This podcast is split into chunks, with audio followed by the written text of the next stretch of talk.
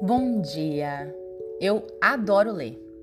Acho uma forma introspectiva de reflexão.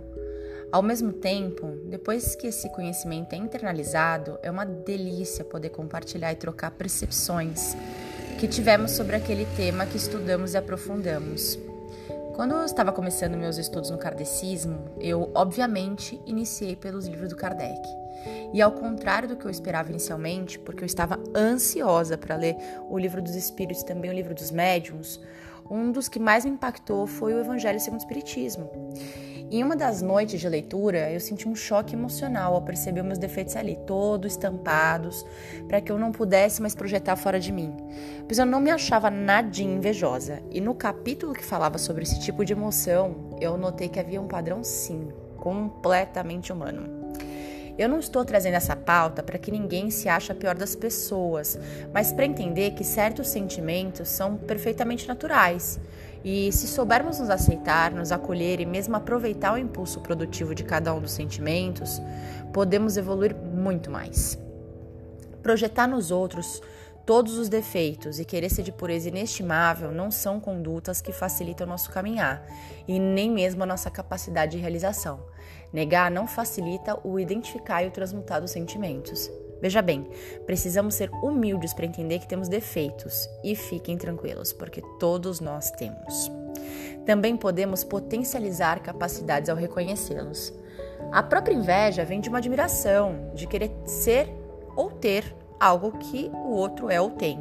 E se ao invés de nos deixarmos dominar por essas emoções, nós nos questionarmos sobre o que é o catalisador da nossa inveja, entender qual o nosso desejo, onde sentimos que estamos em falta para realizá-lo e traçar nossos planos para aí sim torná-lo realidade, além de ganharmos nosso autoconhecimento, aliviaremos nossa inveja e voltamos a nos sentir capazes da própria felicidade, sem nos inferiorizarmos ou nos apegarmos a comparações. Porque veja, a gente só sente inveja quando a gente acha que o outro tem uma condição, uma capacidade e que nós não temos.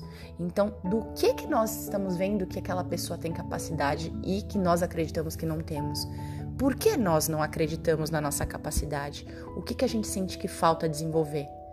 É verdadeiro? É algo que a gente precisa correr atrás para adquirir em nós mesmos?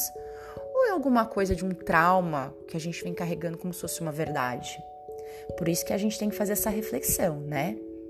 Então, a gente pode ter esse grande alívio se tivermos mais atenção com o nosso mental, nosso emocional, nosso espiritual no dia a dia. Fica a dica de leitura de hoje, que pode ser bem básica, mas ainda assim é extremamente recomendável. O Evangelho segundo o Espiritismo de Allan Kardec. Observa bem quais são as suas características que estão te ajudando na sua realização. Eu não falo só de evolução no sentido consciencial, mas de felicidade. A felicidade é o nosso termômetro. Ótima semana a todos!